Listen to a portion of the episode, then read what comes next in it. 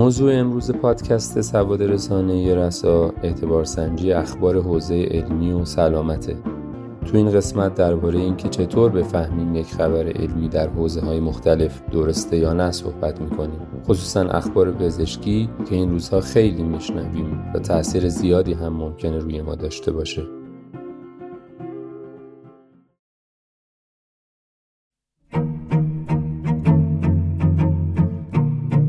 من ابراهیم طلایی و همکارم مانی آلهپور در مدرسه رسا با شما هستیم تا در این مورد صحبت کنیم.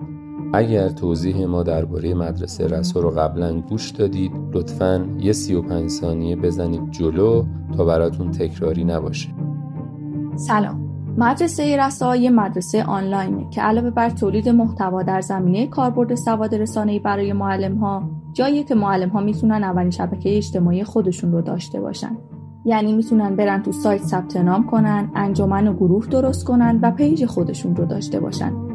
می‌تونن معلم های دیگر رو پیدا کنن ارتباط بگیرن و شبکه سازی کنن. و عضو کامیونیتی باشن که خاص معلم هست شما هم می‌تونید برید تو سایت rastoeschool.org ثبت نام کنید و از مزایای این شبکه اجتماعی بهره ببرید. برگردیم سر موضوع این قسمت پادکست یعنی اعتبار سنجی. این قسمت می‌خوایم در مورد اعتبار سنجی اخبار علمی و پزشکی که بخشی از مهمترین مهارت‌های سواد رسانه‌ای صحبت کنیم. چیزی که می‌خوایم در موردش حرف بزنیم تقریبا مرتبط با یک تجربه جمعی برای شما معلم ها که خیلی پیش میاد از دانش آموزاتون بخواین برن در مورد یه موضوع تحقیق کنن و بعد که تحقیقشون رو انجام دادن و با 20 صفحه تحقیق برگشتن ازشون می‌پرسید منبعتون چی بوده و اونا میگن از اینترنت. طبق تجربه ما اعتبار سنجی از اون مهارت که همه فکر می‌کنن می‌دونن چیه و چطوری انجام میشه. تو کارگاه ها هم وقتی از معلم ها درباره اعتبار سنجی می‌پرسیم معمولا پاسخ اینه که ما برای اعتبار سنجی باید بدونیم منبع خبر کجاست و آیا این منبع معتبره یا نه. وقتی ادامه میدیم خب چطور؟ تکنیک های جستجو چی هستند؟ موتورهای جستجو چطور کار می‌کنند؟ ویکی ها چطور کار می‌کنند؟ اخبار علمی رو چطور باید اعتبار سنجی کرد؟ معمولا می‌بینن که اعتبار سنجی برخلاف تصور قبلیشون کار ساده ای نیست. اخبار مربوط به علم و سلامت بیشترین خبرهاییه که ما معمولا اونا رو از تلویزیون و رادیو و خصوصا شبکه های اجتماعی میشنویم. خبرهای مربوط به خاصیت دارویی گیاهان مختلف تأثیر چیزهای مختلف بر سلامت آدمها از نور خورشید گرفته تا عادتهای غذایی. خصوصا این روزها که خبرها در مورد اثر داروهای مختلف بر روی ویروس کووید 19 داغه.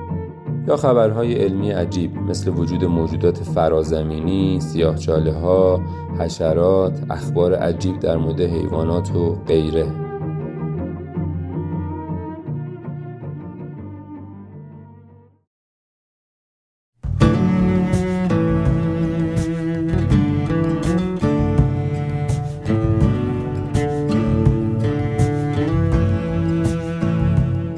خبرهایی که دانش آموزان هم قطعا و قطعا روزانه به اونا بر می‌خورن. خبرهایی که خیلی وقتا ممکنه بزرگسالان رو هم به اشتباه بندازه. کودکان که جای خود دارن. قطعا شما به عنوان معلم می‌تونید با چند تا تمرین ساده به دانش آموزاتون کمک کنید که بتونن نگاه انتقادیشون رو نسبت به اخبار به خصوص اخبار علمی و سلامت گسترش بدن. بدونن چه سوالاتی بپرسند و یاد بگیرن از چه مسیری می‌تونن بفهمن که این اخبار درستن یا نه. اخباری که اعتماد به خیلی هاشون ممکنه باعث بشه درک ما از دنیا بدنمون های مختلف علم و چیزهای دیگه تحت تاثیر قرار بگیره و حتی به رفتارهایی منجر بشه که برای ما مضره. باعث بشه گول بخوریم. شرکت های تجاری و ها از ما سوء استفاده کنند و چیزهایی از این قبیل. البته قرار نیست هر خبری رو اعتبار سنجی کنیم اما اگه خبری رو می‌خوایم به اشتراک بگذاریم و یا ممکنه روی سبک زندگی و یا تصمیم های ما در طول زندگی تاثیر مستقیمی بذاره باید اون رو اعتبار سنجی کنیم.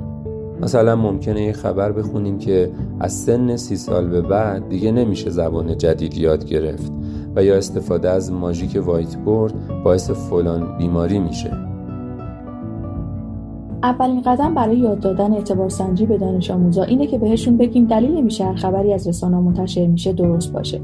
حتی اگر اون خبر از یک رسانه مهم و مطرح منتشر بشه چرا که نیت های زیادی پشت انتشار اخبار هر چند علمی وجود داره و ممکنه به نظرمون بیاد خب احتمالش کمی خبرهای علمی از رسانه های مهم اشتباه باشن در صورتی که اتفاقا اخبار علمی به دلیل به ظاهر بیطرف بودنشون امکان به خدمت گرفته شدن برای توسعه اهداف ایدولوژیک، سیاسی و تجاری وجود داره و می‌تونن کاملا در خدمت قدرت حاکم باشن.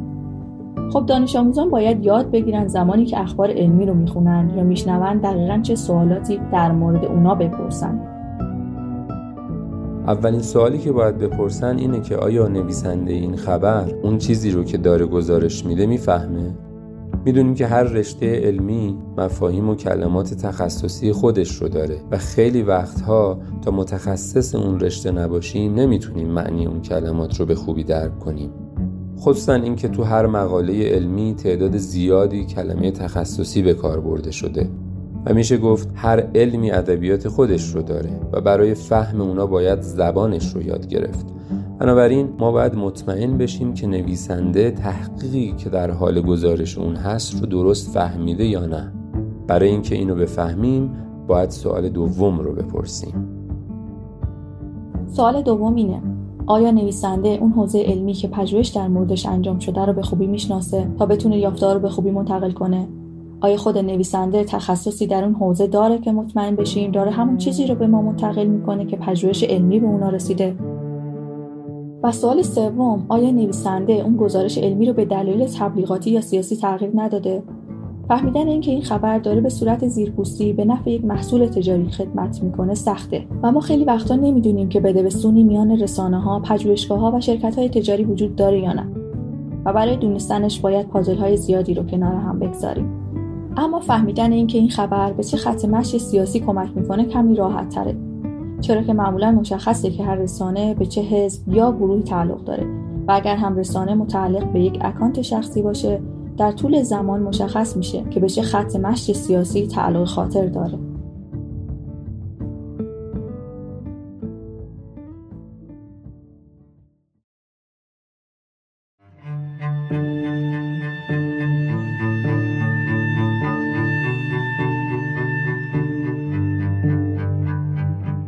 در واقع روی خبرهایی که ممکنه به یک صنعت خدمت کنن حساس باشید.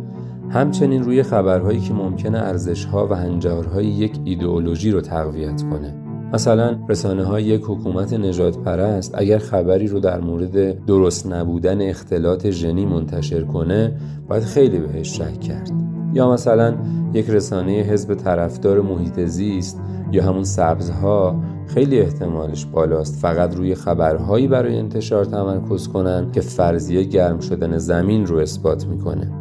یا حکومتی که در برنامهش افزایش جمعیت رو داره ممکنه روی خبرهایی تمرکز کنه که مثلا میگه تک فرزندها مغزشون کامل رشد نمی‌کنه و مثالهایی از این قبیل. سوال بعدی اینه. آیا تیتر چیزی که اغلب توسط فردی غیر از نویسنده داستان خبری نوشته میشه به درستی خبر رو انعکاس میده؟ تو رسانه ها معمولا اینطوریه که تیتر توسط فرد دیگه ای به غیر از خود نویسنده زده میشه. چرا که تیتر نقش ویترین خبر رو داره و خیلی تو روزنامه‌نگاری مهمه. بنابراین خیلی احتمال داره تیتر طوری نوشته بشه که خوانندگان رو جذب کنه و خیلی وقتا پیش میاد که جذب تیتر میشیم و میریم و خبر رو می‌خونیم و می‌بینیم که تیتر غلط انداز بوده یا اصلا ربطی به خبر نداشته. خب تمام این سوالات فقط می‌تونه به شما بگه که آیا داده ها قابل اعتماد هستن یا نه. یعنی اینکه نویسنده تونسته با امانت داری نتیجه تحقیق مورد نظر رو به ما منتقل کنه یا نه. اما این سوالات درباره پایایی داده ها چیزی نمی‌پرسه. پایایی داده ها یعنی اینکه آیا این پژوهش اگر دوباره انجام بشه همین نتیجه رو داره یا نه. به عبارت بهتر آیا پروسه انجام پژوهش به صورت دقیق و علمی طی شده یا نه؟ مثلا ممکنه در یک خبر بخونیم که بر اساس یک پژوهش روزی هشت لیوان آب خوردن باعث میشه آدمها روحیه بهتری داشته باشن. وقتی می‌پرسیم آیا این خبر پایایی داره یا نه یعنی اینکه آیا اگر همین پژوهش رو دانشمندان دیگه هم انجام بدن به همین نتایج می‌رسن یا نه. به عنوان تمرین می‌تونید یک خبر علمی رو بین دانش آموزا پخش کنید و این سوالات رو ازشون بپرسید. یک یافته های پژوهش که در حال گزارش داده شدن هستند چی یعنی پژوهش داره از چه نتایجی صحبت می‌کنه. دو از چه طریق به اون نتایج دست یافته و این سوال سوم که خیلی مهمه چرا ممکنه نویسنده مقاله یا کسی که تیتر رو می‌زنه مفهوم رو درست منتقل نکرده باشه یعنی خبر رو مشکوک فرض کنیم این احتمال رو در نظر بگیریم که تیتر یا کل خبر مغرضانه نوشته شده و از دانش آموزان بخوایم که درباره این دلایل صحبت کنند. چهار. تیتر با مقاله چقدر همخوان هست؟ بچه ها باید اول خبر رو بخونن و تشخیص بدن که آیا تیتر همان منظور خبر رو منتقل می‌کنه یا نه. سال پنجمم اینه. شما چطور می‌تونید بفهمید که یافته ها در بافت جامعه علمی مورد وفاق هستند؟ یعنی اینکه آیا پژوهش های دیگه هم این پژوهش که در خبر اومده رو تایید می‌کنن یا خیر؟ این سوال رو در ذهنتون نگه دارید تا در آخر بهش برسید.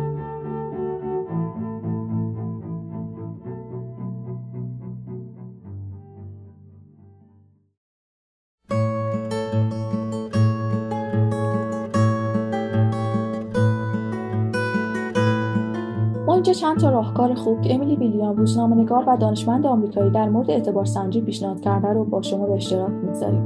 این پیشنهادات اینه. تیتر رو نادیده بگیرید. تیترها معمولا توسط آدمهایی نوشته میشن که نویسنده اصلی مقاله نیستن. هدف اونا ساده سازی موضوع و گنجوندنش در چند کلمه. اونا فقط رو چند بود مهم موضوع به زعم خودشون تاکید می‌کنن. ابعادی که ممکنه مهم هم نباشن. دنبال مبنای مقاله خبری باشید. آیا این مقاله خبری درباره یک تحقیق جدید یا تحقیقهای انجام شده رو به هم ارتباط داده و داستان جدیدی ساخته؟ مقاله رو با دقت بخونید تا بفهمید که مقاله بر چه مبنایی و مواظب کلماتی مانند نقد، مرور، دیدگاه یا تفسیر باشید. وقتی از تفسیر حرف می‌زنیم یعنی درک نویسنده خبر از یک چیزی اون بیرون که لزوما ممکنه مورد وفاق بقیه نباشه. کاربرد این کلمات معمولا نشون میده که نتایج از مقاله اصلی مستقیما انتقال داده نشدن. نیات تجاری و تبلیغاتی رو در نظر داشته باشید. خبرنامه ها به خواننده ها نیاز دارند. پژوهشگران به سرمایه تحقیقاتی نیاز دارند و مؤسساتی که به اونا پول میدن نیاز به مقبولیت عمومی دارند.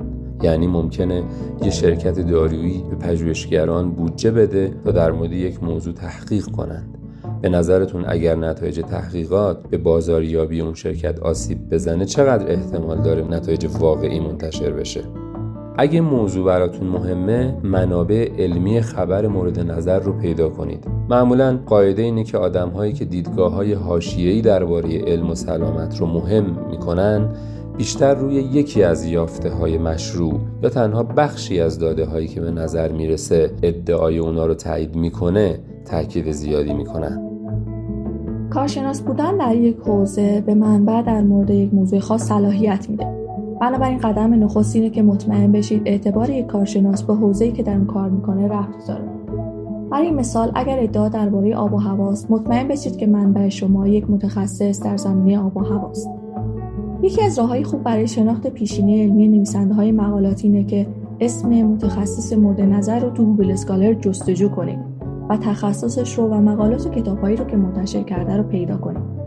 شما می‌تونید تو Google Scholar ببینید که آیا به مقاله مورد نظر توسط محققان دیگه استناد شده یا خیر.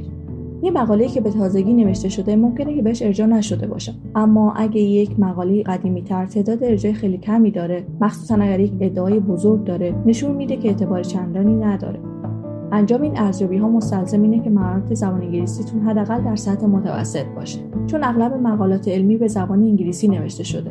اگه براتون موضوع مهمه خب باید تلاشتون رو برای ترجمه انجام بدید یا از بقیه کمک بگیرید.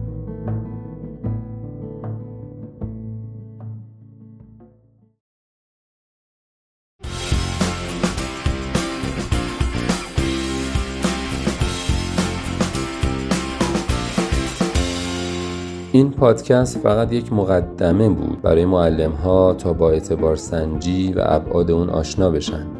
ما تر درس های زیادی رو تو وبسایت مدرسه رسا گذاشتیم و تو دستبندی اعتبار سنجی می‌تونید اونها رو پیدا کنید.